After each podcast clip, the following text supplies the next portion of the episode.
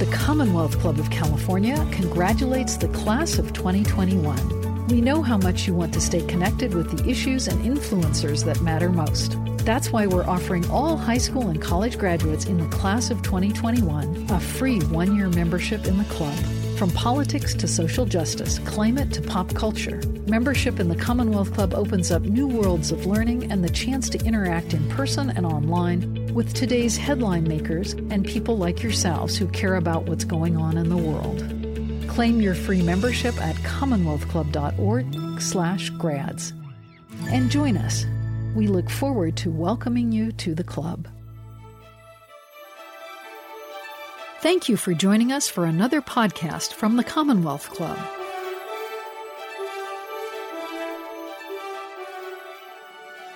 Good evening and welcome to the Commonwealth Club of California. I'm Renee Saidi, this evening's moderator. Non members in the audience are cordially invited to join the Commonwealth Club. You'll find membership and program information at the website www.commonwealthclub.org. I currently serve as the Champions for Equality Program Manager at Global Fund for Women, where I've worked for over nine years. Before we meet our panelists, we want to start with a question for our audience. How frequently is a girl married against her will?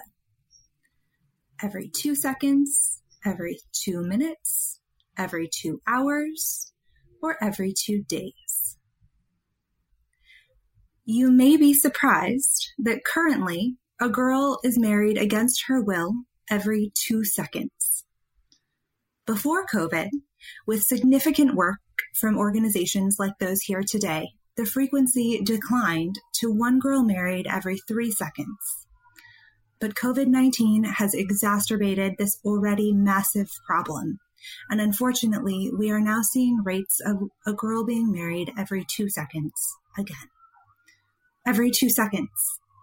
It's hard to even wrap our heads around this number that is depriving girls of their childhoods, their bodily integrity, individual choice, and the chance of freedom and education. We are so grateful to all of you who have joined us to learn more about this issue. Our topic tonight, ending child marriage, can seem daunting I think we all can agree this practice is unconscionable, and yet it persists around the world, in our own country, and as we will discuss tonight, in Nepal. If child marriage were so easy to end, we would have done it by now. So, what does change really take? At Global Fund for Women, a tool we've used to better understand complex change is a change matrix. From the informal to the formal on one axis, and the individual to systemic on the other. As we'll discuss tonight, there is no one singular way to make change. There is no single silver bullet. The solution to ending child marriage is not simply increasing a girl's individual awareness or making sure that a girl's family knows that the practice isn't right. Or on the formal side, it's not just offering people services and opportunities or and alternatives. It also isn't just forming law, changing laws and policies on the formal side to raise the minimum age of marriage or implementing those laws and policies and changing social norms in communities.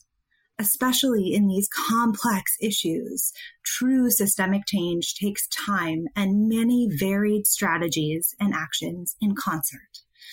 Our esteemed panelists this evening work across that matrix to make up a tapestry of change toward a brighter future for Nepali girls.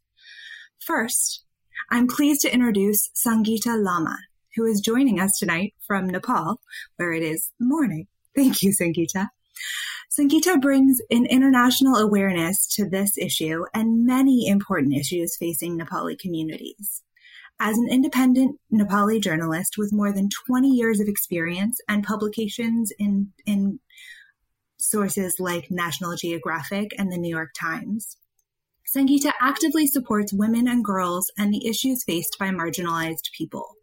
She strengthens women's rights in Nepal as the senior vice chair of Sankalpa, Women's Alliance for Peace, justice, and democracy, and has collaborated with our fellow, fellow panelist, Stephanie Sinclair, and Too Young to Wed for the past 15 years to support families in Kanguti village increasing the individual and community level awareness of the issue, shifting cultural norms, and offering access to resources and services. Our second panelist is Stephanie Sinclair. Stephanie is the founding executive director of Too Young to Wed, a nonprofit dedicated to abolishing child marriage by working at the individual and systemic levels to change social norms and practices. By partnering with local communities, she and Too Young to Wed provide access to resources and services to keep girls in school and to increase their awareness of the risks of early and forced marriages and suggests culturally appropriate alternatives. Stephanie is also a Pulitzer Prize winning journalist known for gaining unique access and attention to the most sensitive gender and human rights issues around the world. She regularly publishes in esteemed outlets, including National Geographic and the New York Times Magazine. Through her work, Stephanie portrays the lives of vulnerable girls subjected to practices such as child marriage, genital mutilation, and acid attacks with dignity, depth, and empathy. Her ongoing series, Too Young to Wed, delves into how child marriage has altered the fate of tens of thousands of young girls. Our third panelist is Olga Murray. Olga has been at the forefront of change across the board throughout her life. Born in 1925 in Transylvania, Olga immigrated to the U.S. with her parents and in 1954 became one of the first women to graduate with a law degree from Washington, George Washington University. During her 37 year tenure at the California Supreme Court, Olga helped write important decisions in the areas of civil rights, women's rights, and environmental policy. Olga currently serves as the founder and honorary president of the Nepal Youth Foundation, an organization she founded in 1990 to help provide health, shelter, education, and freedom to children and families in Nepal. Notably, NYF helped eradicate the inhumane practice of indenturing little girls as kitchen servants. And our final panelist is Lori Barra, Lori is a passionate supporter of women and girls around the world. She's the executive director of the Isabel Allende Foundation, a private family foundation whose mi- mission is to invest in the power of women and girls to secure reproductive rights, economic independence, and freedom from violence. In this role, Lori is a true funder partner creating deep relationships with activists and nonprofits to increase their funding, organizational capacities, and support them in bringing about the change they seek to make. Prior to leading the foundation, Lori designed books and magazines in New York and Tokyo and worked as an Apple worked for Apple as an art director. We hope that by the end of this hour, and with these incredible panelists, you will have an understanding of the critical importance of girls' freedom for, for families and communities in Nepal, and what you can do to help end this unjust and inequitable practice. So without further ado, I'd like to start by turning to Sangeeta. Sangeeta, would you please give us your insight into the historical and local context of child marriage in Nepal? Mm, thank you very much, Rennie, and thank you everyone for giving me this opportunity to be a part of the program. Um, I have jotted down a few notes, few lines, so I will use I'll be using my PowerPoint as well. Uh, I my talk will be based on the report I went through uh, Human Rights Watch, and basically I referred uh, Human Rights Watch reports and UNICEF, as well as I talked to a friend, a journalist friend who uh, who has been writing on this issue for a long time. Uh, okay, so now, now I will start. Mm. Uh, child marriage still remains a common practice in Nepal. Uh, child marriage occurs more frequently among girls who are the least educated, poorest, and living in rural areas. Uh, children from Dalit, Janajati, and the other marginalized communities are more vulnerable to child marriages.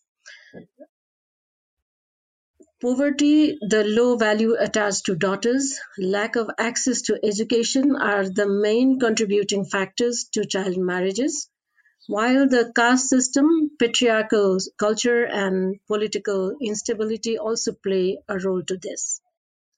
Child marriages are never registered. Many children in Nepal are still being married off before 18, despite the government announcing in 2014 a target to eradicate child marriage by 2030. According to a Human Rights Watch report, 37% of girls in Nepal are married before 18. In Kagati village, where we have been working, where Stephanie and I have been working for 15 years, uh, child marriage went up 71% for girls in 2020 compared to the year before due to the COVID-19 uh, situation. Uh, Nepal has the third highest rate of child marriage in Asia after Bangladesh and India. According to UNICEF, Nepal ranked 17th among countries in the world with a high prevalence of child marriage.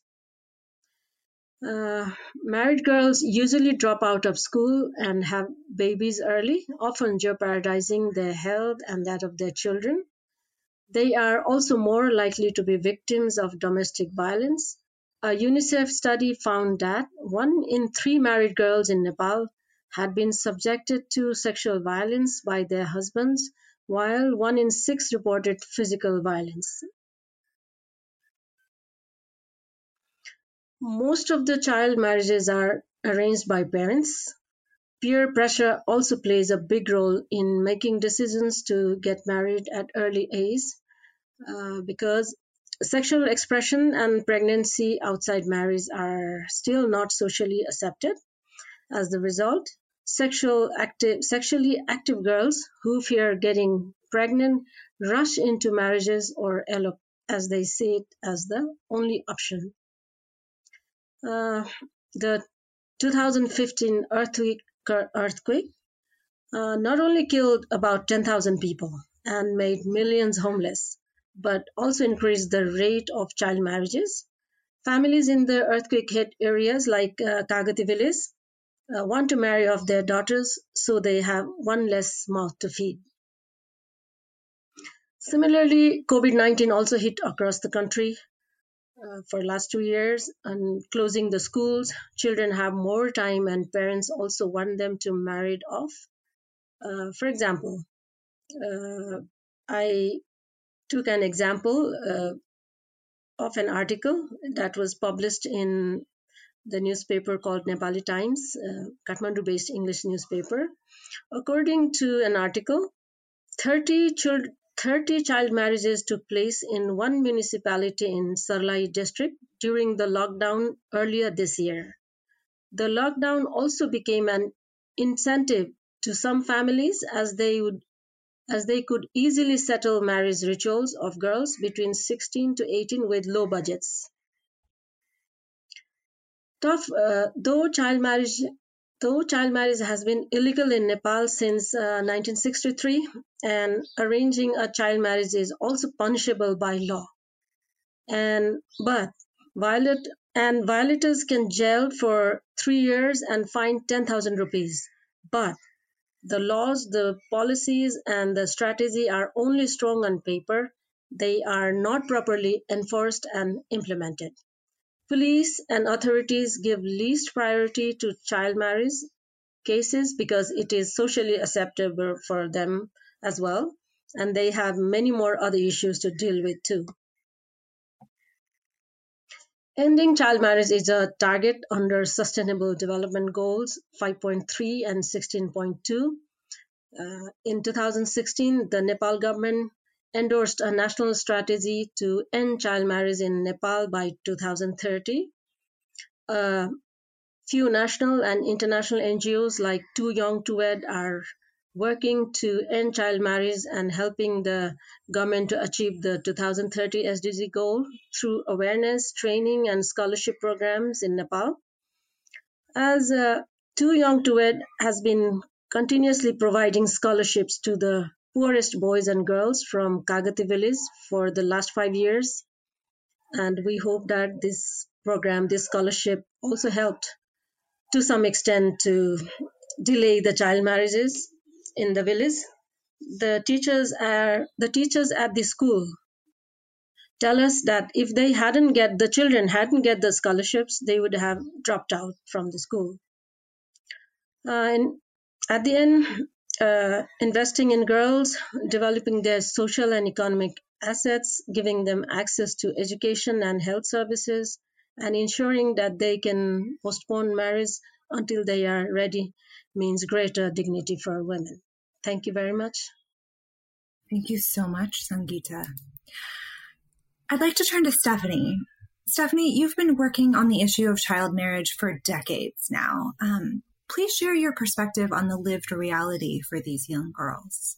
Thank you, Renee. Um, and uh, thank you all for having me here today. Uh, it's it's been I've had the the fortune and misfortune in some ways of being, you know, being able to be close to these girls for so many years, but also being there for some of their more difficult times. And the live reality is that they are, you know, some of them are lucky and they end up with a younger husband or they end up with, you know, somebody, you know, especially where the, where the boys are younger, where they can grow into at least being partners. But so many of the girls, um, also, you know, more than I would say more than more often than not, they don't end up in those situations and they are end up in forced sexual relations as children. They end up uh, giving birth before their before their bodies are ready. You know, if a girl gives birth before the age of 15, she's five times more likely to die during childbirth she um, we're seeing girls who almost all the girls that uh, i've met and stayed in touch with over the years have um, tried to you know many have, have have thought about trying to end their pregnancy. They've done it through unsafe ways um, many of them have had complications during birth, um, hemorrhaging, and and then they just stay in the cycle of poverty. And you know, the girls who have gotten out of this situation and are able to um, have another opportunity, that that practice in their family stops with them, and then they don't end up marrying off their daughters early. And so it's been it's a it's a very it's a painful reality and um and I'm just grateful for panels like this and on all these organizations who are taking this issue so seriously. Thank you, Stephanie. I believe you had a video you wanted to share. Yes. Um, so Sangeeta and I worked in Kagati village, and uh, we, like I said, we've been working there for a very long time. And after the earthquake, we wanted to, we spoke to the village uh, elders, and we wanted to show what was happening to girls um, you know, the increase of marriages after the earthquake. And so this is a piece, a small clip from a piece that ran in the in a New York Times series we have called Child Bride Mother, and this ran uh, not long after the earthquakes. Please take a look.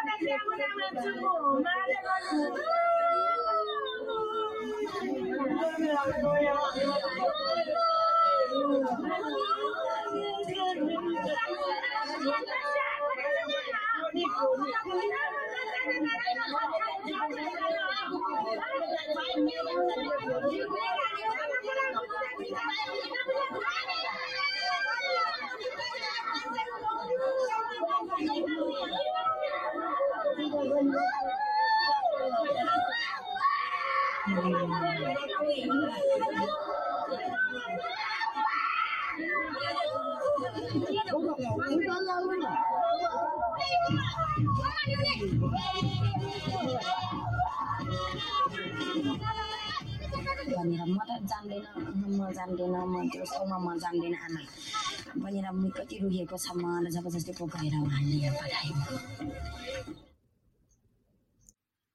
Wow. Thank you so much for sharing that incredibly impactful story. And um, it's truly heartbreaking. Um, Stephanie, I, I wonder if you'd like to share any context for that before we move on. Um, I just we wanted to share that because, as you can see, even the father was crying. It's like it becomes, and the family members.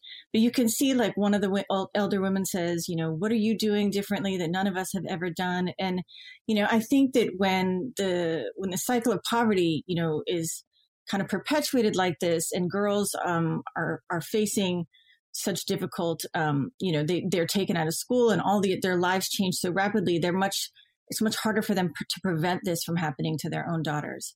And so I just want to also take this moment to thank um, the families in the Kagati village for sharing their stories all of these years. Um, and they did it because they want change in their communities. They're open to change. And many of them are now champions on these issues. So um, I just wanted to just say, you know, just praise their courage and, and open heartedness in them. Thank you. I, I appreciate that. It's, um, it's easy to share stories, um, and I so appreciate the dignity with which you do that, and um, and it's wonderful to hear that they are looking to change. Um, I, I'm Stephanie. I, I want to stay with you. Um, I, I, imagine and I know that the past year has been uniquely challenging for all of us, but particularly in more marginalized communities. Um, can you tell us a bit more about your work and the impact of COVID 19 on the epidemic of childhood marriage? Thank you very much. Um, yeah, it, I mean, this has been such a difficult year and a half for everybody on the planet. And so many people have lost, lost loved ones, and we've all just gone through such, you know, n- nobody's been unscathed in this. But I have to say that immediately, you know, after uh, COVID 19 started and the lockdown started, we started to see all of our beneficiaries in all the countries that we're served, that we serve um, girls in go home, be, be sent to their homes. Some of them, uh, you know, close, when schools closed. In some countries where we work, uh, girls had run away from their marriages and had not yet been reconciled with their families. And so they were still on difficult terms. And so they were forced back into violent situations in some cases. And so it was extremely challenging. Um, you know, governments were working, you know, we, we had the Secretary General, uh, Antonio Guterres immediately was saying that, you know, uh, girls and women were facing increased domestic violence. And, um, but it took so long for governments to start to prioritize what what uh, girls were going through, and that really needs to be built into response emergency responses. And this is an emergency. COVID is and was an emergency, and and we've studied for years that this should be, you know, that girls should be um, programs protecting girls from violence should be built in from the beginning, not an not treated as an afterthought.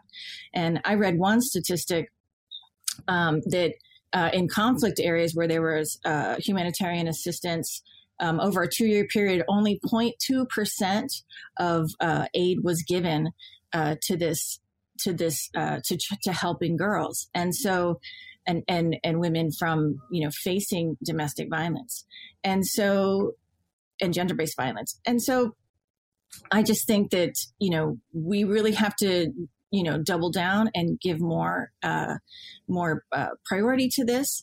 And they expect now that the rates of child marriage may may go up may 10 million more girls may be married over the next decade as a result. Whew. there's already high numbers and just getting higher. Um, thank you all for the work that you all do to to lower that as much as we can I'd like to turn to Olga. Um, Olga, you have been at the forefront of making change and supporting change at all levels throughout your life um, in the US and in Nepal. I'd love for you to weigh in on the US side of things and um, your experience in Nepal. Well, thank you. Um, before I turn to Nepal, I'd like to talk about the situation in the United States. it's pretty shocking, but you know that most states don't have a law against child marriage. It was really amazing to me that that's the truth. Uh, so in Saudi Arabia, a minor girl can get married, uh, can't get married, but she can in California. Um, according to a rough estimate by the Pew Research Center, California has the sixth highest child marriage rate in the country. Uh, but this is just a rough estimate because nobody really knows. Um, believe it or not, there isn't even a record of the number of marriages of minors in California. A bill was introduced in the legislature this year, not to end child marriage, mind you, but only to keep tabs on the number of such marriages. And as far as I know, it's still floating around in the ether somewhere in Sacramento. So here's a tiny step that uh, you can take on the road to banning child marriage in California, at least contact your representative in Sacramento and ask him or her to get this law on the books. Uh, it's Assembly Bill 1286. Uh, it's a small step, but it's a step in the right direction. So, with that said, let's take a look at the uh, problem in Nepal. NYF has been working to eradicate childhood marriages for years, using many of the techniques they developed for the Indentured Daughters program they launched a strong awareness campaign, created street plays to dramatize the problem, and made a concentrated effort to help parents recognize the value of their daughters and sons, especially the benefit of keeping them in school. So, uh, all the news we've heard so far has been sad and frustrating, but here's a bit of good news even in countries like Nepal, where child marriage is widespread and ingrained in the culture, it's possible to make inroads against it. Uh, our foundation has been working for 30 years in Nepal, and one of our major projects was to end the practice of bonding girls, some as young as six, uh, to work as indentured servants. When we rescued over 13,000 girls and brought them home to live with their families, there was a real danger that their parents would marry them off to ease the burden of feeding them, which is why they were sent off in the first place. So we organized liberated girls and provided them with training in advocacy. Uh, together, we created a program to prevent this from happening. We trained peer counselors who organized or orientation sessions with the daughters and their parents and teachers at the school about the harmful impact of early marriage. And we produced a weekly radio program and gave out pamphlets and trained peer counselors to provide individual counseling to the girls who were in danger of being married off. And because literacy, illiteracy was rife in the, these communities, the girls who had been previously liberated from servitude wrote plays, actually dramas, um, about the evils of child marriage, and they acted them out throughout the villages. Uh, since there's no electricity or TV in many of these communities, this was the only show in town, and so it was pretty well attended. Um, the returned girls from the returned girls were in every village and hamlet in the area. They knew which of their sisters was in danger of being married off, and they visited parents to urge them not to do so, often with one of the teachers from the school. But one of the most important things we did to prevent these girls from being married off was to pro- provide them with an education. That is the single most important thing we can do pr- to prevent child marriage in developing countries. So, as a result, the rate of child marriage fell and the level of education for girls increased. Uh, one of the early girls we rescued just passed the bar exam, and she's just the first one in the pipeline. So the lesson is it can be done. Thank you, Olga, for that ray of hope. Um, I'd now like to turn toward the funding of this issue. And we have another poll for our audience. Out of humanitarian response funds distributed in recent years, what percentage was spent on preventing gender based violence against women and girls? Less than 0.2%, less than 5%, less than 10%, or less than 25%.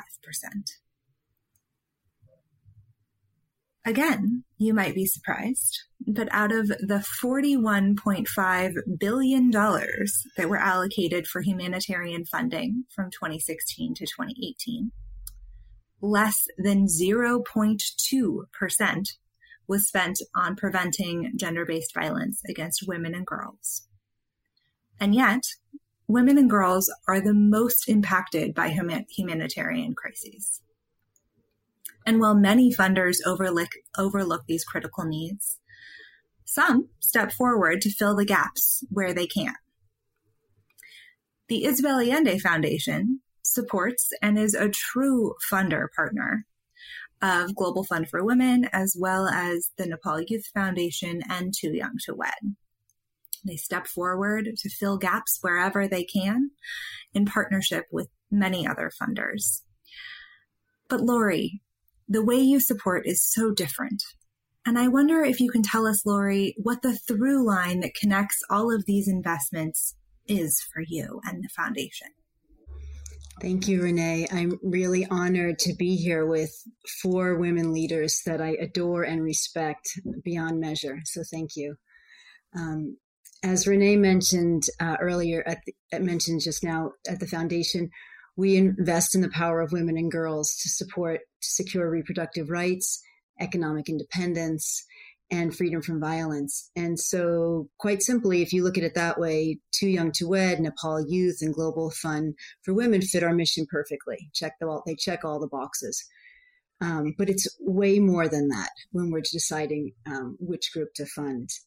It can be daunting, and when, when we're figuring out how to when i say we it's isabel allende myself and my associate sarah hilsheim and it can be daunting to figure out who to fund when there are i think like 1.5 million nonprofits in the us alone and all of them in desperate need and more desperate since covid.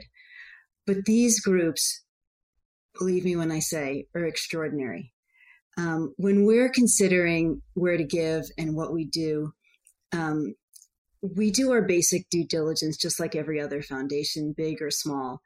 Um, but more importantly, um, we focus on who do we trust and believe in, who moves us deeply, uh, who do we want to have a relationship with, a long term relationship with, and and then we stick with them for years. We invest in people and issues that we can't stop thinking about. Um, and I've known these leaders. Sangeeta's newer to me, um, but I've known Stephanie and Olga intimately for years. I've been we've been funding um, the Nepal Youth Foundation for 17 years, and the same with the Global Fund for Women, and uh, seven years for Too Young to Wed. And I watch them, um, and I listen carefully to how they how they do their work and and how they get their feedback from the women on the ground and um, how they, you know, they they're there. They're not. They don't come in from the outside and impose their Western ideas on a group of people. They know the culture. They're in the culture. They live in the culture. They don't impose their way of doing things. They bear witness to the women. Together, they create communities. They create communication and positive movement forward. Um, it sounds like a lot of adjectives, but these women are that you're looking at here today are truly courageous, selfless. They never tire, or if they do, they never complain about it. And they're about as egoless as one gets. Um, we give to these groups because um, I basically can't get the work they do out of my head and the way they accomplish how they how they create solutions for them. Um, and as you've heard, I'm not going to add a whole lot to what child marriage child marriages, but it fits most of the criteria for enslavement. Child brides are forced to work. They serve others under the threat of mental and physical punishment. They're dehumanized. They're treated as property. For me, if I care about women and girls, um, I can't ignore this issue of child brides. It's much bigger problem than I had ever imagined. And it completely takes away a girl's freedom, her education, her choice in life, and her health. Um, I first became aware of this practice many years ago while I was on a solo adventure to Uzbekistan in 2000. And I was traveling in, in the village and I snapped this photo of this beautiful, sweet young girl holding her younger brother. And after I snapped the photo, she was uh, very much like what you saw in Stephanie's video. She was whisked away in tears, screaming, holding on to her parents, um, and put into a car um, with an older man her mom stood on the side, pushing her in the car, even though she was crying. And when I suggested to the person I was with that we intervene, he said, Oh, she likes it. She has to cry so her family doesn't feel as though she's abandoning them or they have to know that she'll miss them. And at the time, I had no idea, like, I just could not even fathom it that the man in the car was her groom and not her grandfather. So, fast forward to 2008, um, and in my previous career, before working at the foundation, which is such a gift, um, I was a graphic designer and I was working on a book called What Matters. And the story that we picked for What Matters was Stephanie's prize winning story about child brides. And I was laying out Stephanie's photos when I came across this photo you see now of the man um, of Afghanistan with the 11 year old girl and her groom who's in his 40s. I, I cannot, no matter what I do, erase this image from my brain. It is there.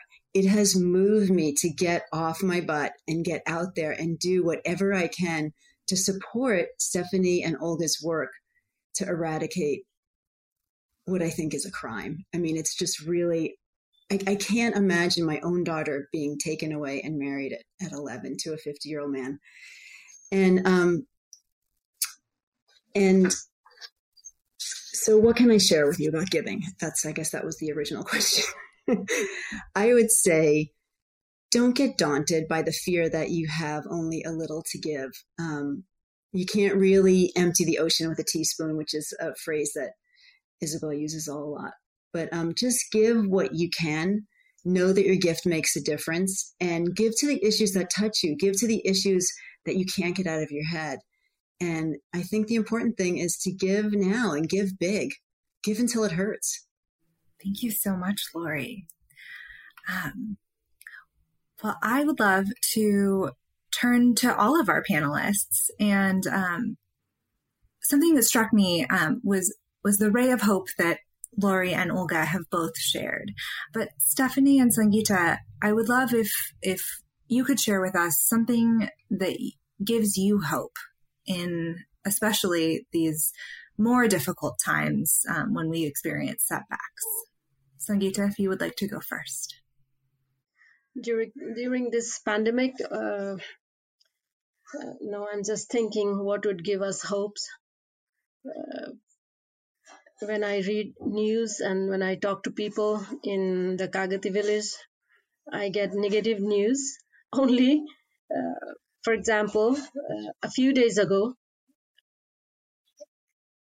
the uh, the couple we filmed in 2005-6, one of the couple, one of the uh, couples or one of the groom, he called me to he called me and he said, you know, my uh, sister's brother, sorry, my sister's son, he is uh, 18, 18 years old and he got married to a 17 years old girl. They, in fact, they eloped. Now, do you help me to hide this girl in your house for a few days? And I said, okay, what are you saying? You know, uh, what message do you want to give? You yourself is a victim of child marriage. Now you are supporting that marriage, and you are also want to you also want to put me into problem because the legal age for marriage is 20 in Nepal, right? So the, the law, you know, the law says if, uh, you know, those who arrange marriages, even those who participate in the party or those who go to a party or even the priest who arrange marriages, they would be jailed if you know if somebody complains to the police or complains to the authorities. So you want to put me into jail? That's what i said. So this is i'm just giving you an example of the village you know. Uh, so but you know when i went through the reports and when i talked to my friends they say that uh, yeah there, there, are some positive changes uh, taking place in the villages in the rural areas that uh, girls are getting more educated. They are going to schools they are going to colleges you know the marriageable age is delayed. So and there are local ngos working five six ngos you know they are fighting. And like too young to wed we are also trying to intervene in the village. That that is our small effort right? We are doing small things but uh, we are hoping that it would uh, bring some changes in the village. Uh, for example we are uh, supporting there, there are more girls than boys because girls are more vulnerable to child marriage than boys though boys are also vulnerable uh, so last time when i visited the village uh, you know i saw more girls studying in grade 9 and 10 earlier when we visited in village stephanie i and i we frequently visited the village and the school. So we we would see less girls in the higher classes higher grades. Now you know when i last time visited i saw at least you know 15 to 20 girls in grade 10 and they said they they want to pursue you know higher education if their parents support. Uh, so that's the you know little hope i saw in the village uh, because you know more and more girls are getting higher education and they want to continue their studies though there are a lot of obstacles they financial problems you know parents wants to parents want to get them married off you know though they are fighting and they want to continue their studies and they are more aware you know uh, so that gives me a little hope you know in the village as well as that is just an example that only represents nepal that village. Uh, so the and also uh, the marriageable age legal age is 20 now. So that also you know at least scares parents you know they they they are they are they don't dare to openly arrange marriage you know because of the laws. There there were cases in last year i read in newspapers and uh, magazines that uh, few parents you know they were uh, the the father was a teacher but he arranged his son's wedding at the age of 18 and he hired a helicopter to get a bride uh, from the other village so there was a huge show off you know helicopter landing in the village uh, so but and later you know being a teacher he was not aware that you know they were arranging child marriage. But he was arrested later you know there was a complaint filed and he was arrested and the marriage was like uh, kind of uh, dismissed you know. They were separated until 20 they get 20 so there are cases like that you know people are getting more and more aware you know on the issues. And if somebody sees chil- get chil- children getting married you know they uh, complain you know the neighbor even the neighbor are complaining. And i and i um, one of my friends who was writing on these issues uh, she told me that in kapil vastu there's some local ngos working they are training uh, school students girls. They were uh, and so when they have they formed small groups of students. So if any of them knew if their friends are getting married or their parents are arranging they go to the village and they go to parents to convince not to do so you know. This kind of things are happening. So that gives me a little hope. That's wonderful. Thank you. I think sometimes the hardest part is um is is the actual community change. Often it's it's one thing to make the law that it's the age is 20. It's one thing to to make people know that they shouldn't get married. Um, but then when you actually have the community accepting that and and and pushing back against the practice within their own communities, that's that's when real change can really come about um, in time, of course. Stephanie, what gives you hope?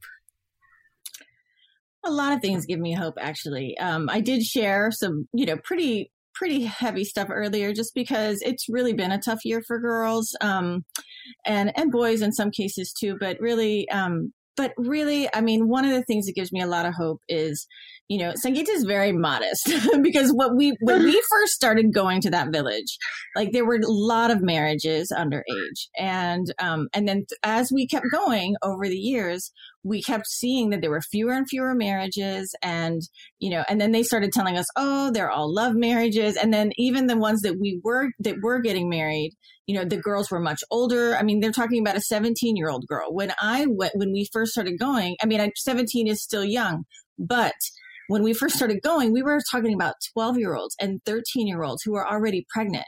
So I'm saying this is change in, in, you know, in a 15 year period. And there's no very few girls that are getting, getting married at those really young ages now. And so that's something to be very, you know, to be proud of change that's happening. And, and I credit the community with that because you know, uh, they've asked for support and we've, we've, you know, we've supported them, uh, the best we could. And we've been giving, you know, they've been very proactive about letting us know which families the, the children will be vulnerable. And, uh, and then the people, the survivors who shared their stories have been local leaders and, and have been really trying to, um, keep their own children from getting married as they've gotten older now too because we've been there so long now that they've been they've also been kind of uh, had you know we've watched them grow into you know their children grow into teenagers. And um so yeah i think that there's a lot to be it's it feels it feels daunting but there's really a lot to be proud of and a lot to be hopeful for.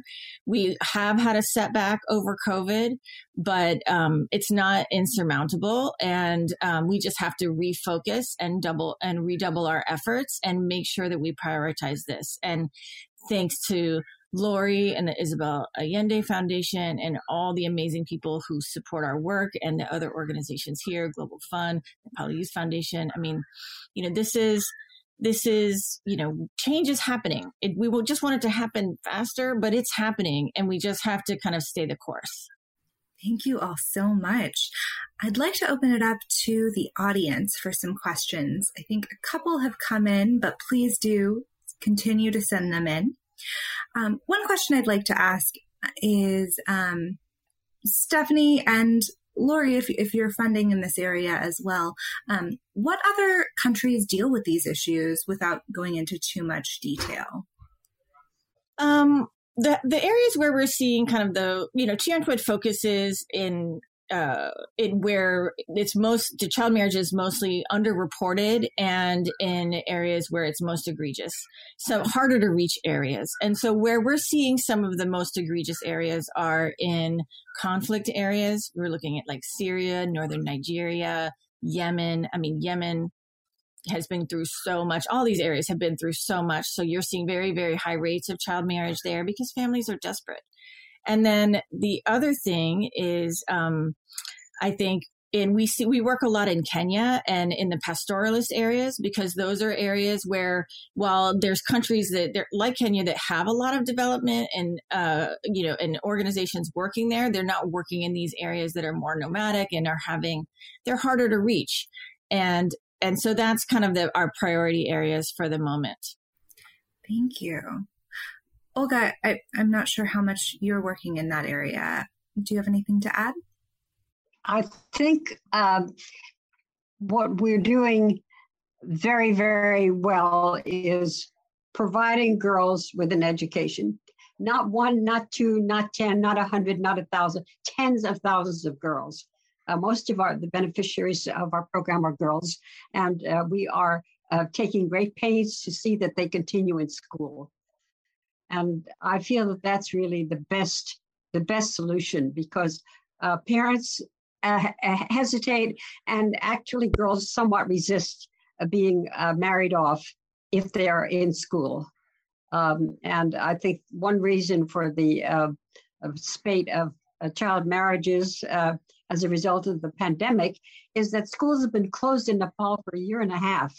And girls in the ninth, 10th grade who can't attend school, their parents think, well, they're not going to school. We might as well marry them off. So our, our emphasis on girls' education, I think, is really the most effective thing that we can do in this area. Thank you. To build on that, um, Stephanie and Sangeeta, um, Olga has mentioned that one of the key tactics that she and Nepal Youth Foundation find the most um, impactful is education. What are some other strategies um, or that you all use and implement within the communities you work in, and how does education play into that? Um, so one of the things that it's I agree that education is the single most protective factor against child marriage. However, um, I've also, you know, girls. The problem is, is that girls are very much valued by their bodies. They're valued for their fertility, for their sexuality and their labor.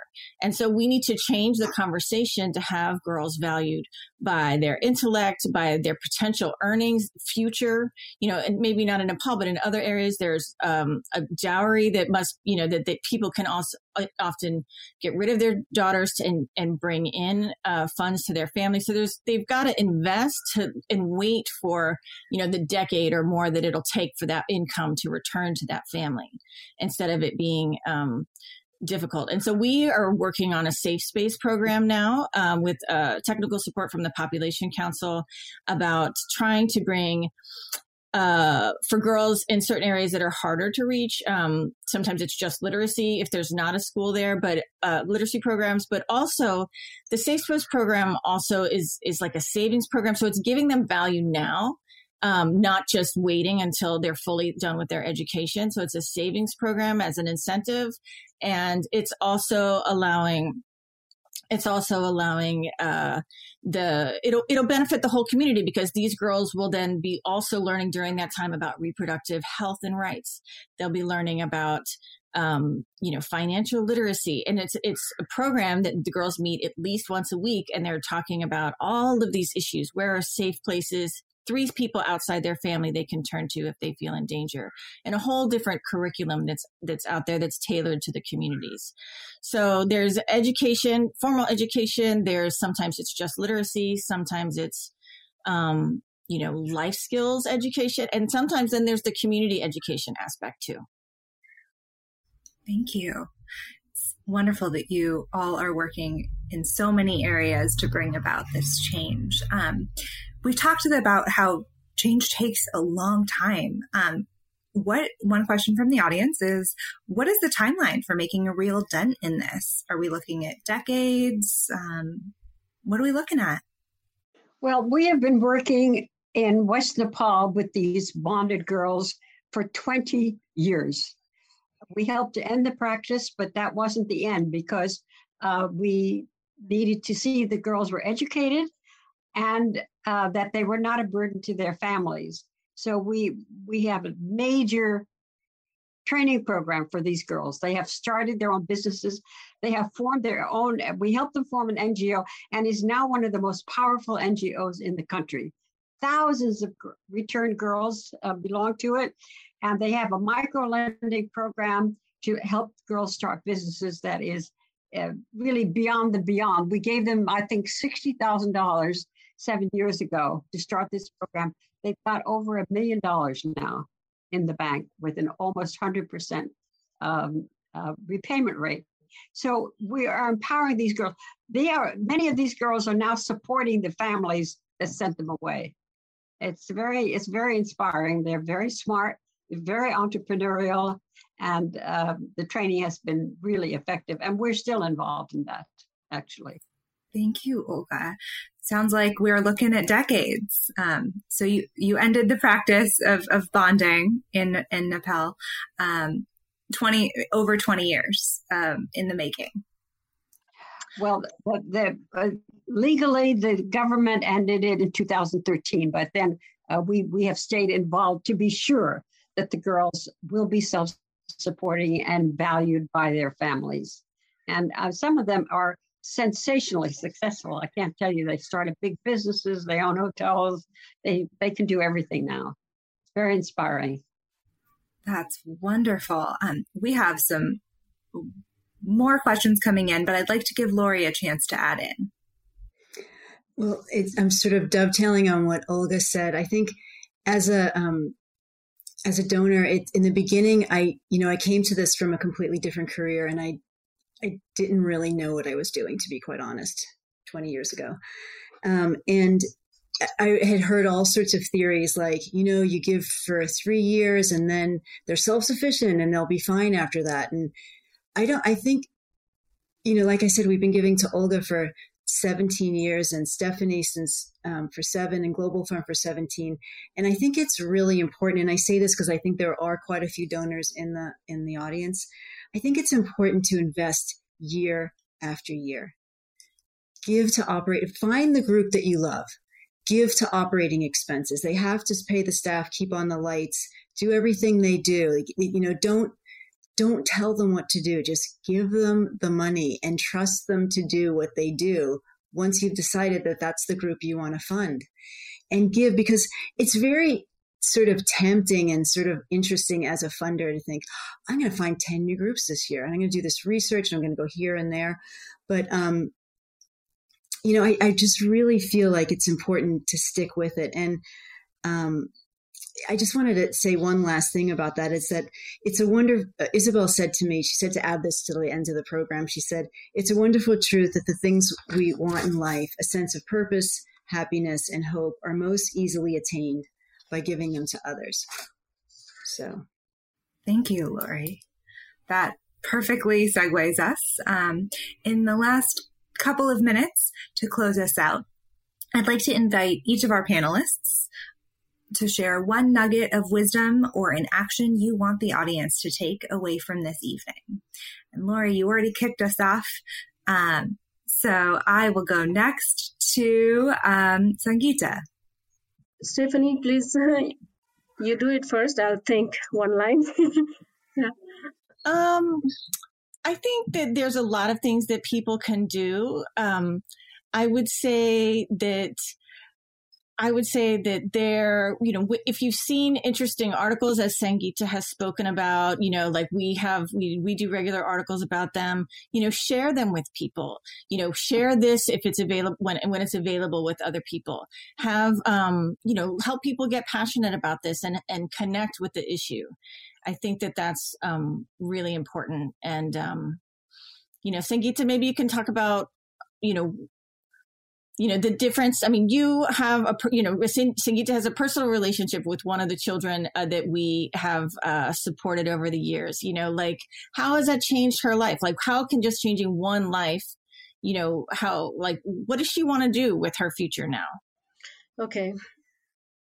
Uh, this is this is a very personal thing. Uh, one of the children from the village uh, you know she lives with me. So I brought her, and she is like my daughter. So she came in my house when she was 11. Now she is 15. So in the beginning, she didn't even know how to speak. Uh, you know, she was, you know, she could only speak uh, her lo- her uh, local language, and she, she was like, you know, she was like 11, but she could read and she was uh, studying in grade two or three in the local village school but she couldn't even write a sentence. But now you know when i look at her now she is 15 she is uh, taller than me now. And she could speak fluently you know nepali language now you know. She is studying in grade 7 she has a dream to become a nurse. So and she has learned so many things. So that gives me a hope. So I tell her, you should be an example to go later after you complete your studies, after you become a nurse or whatever you like to be, then you should go back to your village and encourage other girls. You should be an example. You know, you should go back to your village and work for the other girls. And she said, like, you know, she was peeping when uh, when uh, that video was played. That was, in fact, her uh, aunt's daughter. So, so when I went out, she said, "Oh, you know, Anita's video was played." She said. So I also showed her uh, your website, Too Young to uh, Wed's website, where her parents' pictures are published. You know, her she her picture, some some of her pictures are also there. So she was quite surprised, you know, seeing her. She yesterday told me, "Is it me?" She was asking because she couldn't recognize herself. Yes, it is you. She said, "No, no, it's not me." Later, she closely looked at the picture and said, "Yes, it is me. Oh, I've changed a lot." She said that. So that's a little hope and the hope you and asked previously i couldn't think about and now it came in my mind when i go back to the village you know those children who we filmed in 2005 6 you know the couples or the children who got married when they were very young like 12 13 now all of them realize that or they regret that they got married at early age and they spoiled their career their life their future and now they don't want to spoil their children's future. So they want their children to study more. And for example, the girl who is living with me, her father, one of the uh, groom we filmed in 2005 6, he says that he doesn't want her daughter to get married until 30. So until 30, and he wants to make her a doctor if it is possible. That's why he kept pushing me uh, since she was very uh, young to take her with me and give her good education. And Stephanie also supported a lot to her, so she's here, and I think she. Thank you. it's so good oh, that oh, oh. each individual she, she's can here make. now. She just. Oh hi! oh, oh. Petra, Petra, Petra. Now she. Hello. Is... Hello, namaste. Namaste, Vana. Namaste. Look how Namaste. she's taller than me now. Look. So lovely. Thank you so much, Sangeeta, and so nice to meet you. Olga, if you want to close us out with one nugget of wisdom.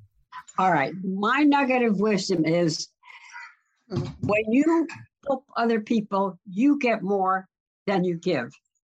Uh, I, have found throughout the last 30 years that I am repaid a thousand times over for everything we've done for these children. And um, now that I've been around for so long, the children that we picked up as beggars at a temple, absolutely no no parents, nothing, just sleeping on the street. Today they came to live. We have uh, homes for children, one for boys, one for girls. They have now um, been through college. They're professionals. They have their own children. And I see that almost every day in Nepal. These kids who came to us desperate, desperately poor, not enough to eat.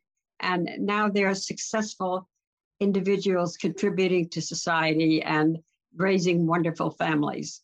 And uh, that's the best thing I've ever done in my life. In my in my 96 years, I think the last 35 years have been the best because of all the involvement I've had in Nepal over the years. Thank you so much, Olga. Well, I have learned so much, and um, my top thing is that this is not insurmountable and that your actions can make a difference, whether it's giving till it hurts, or helping one person, um, or bringing awareness to the issue by sharing tonight's event with others, um, or helping a, a young woman in your own home like Sangeeta. So thank you all so much. I would like to take a moment to thank the Commonwealth Club Asia Pacific Forum for hosting our for hosting tonight's gathering and share our deepest gratitude to our panelists, Sangeeta Lama, Stephanie Sinclair, Olga Murray, and Lori Barra for this engaging and incredibly thought provoking conversation and behalf and on behalf of all of us, thank you to our audience for joining us and giving us your Wednesday evening and for all of your thoughtful questions. Now, this meeting of the Commonwealth Club of California in its 117th year of enlightened discussion is adjourned. You've been listening to the Commonwealth Club of California. Hear thousands of our podcasts on Apple Podcasts, Google Play, and Stitcher. If you like what you've heard, please consider supporting our work and help us bring 500 programs a year to listeners like you. Go to commonwealthclub.org/donate. Think your way around the world with our travel programs to exciting domestic and international destinations. And when you're in the Bay Area, please join us live at our events. Thank you for listening and for your support.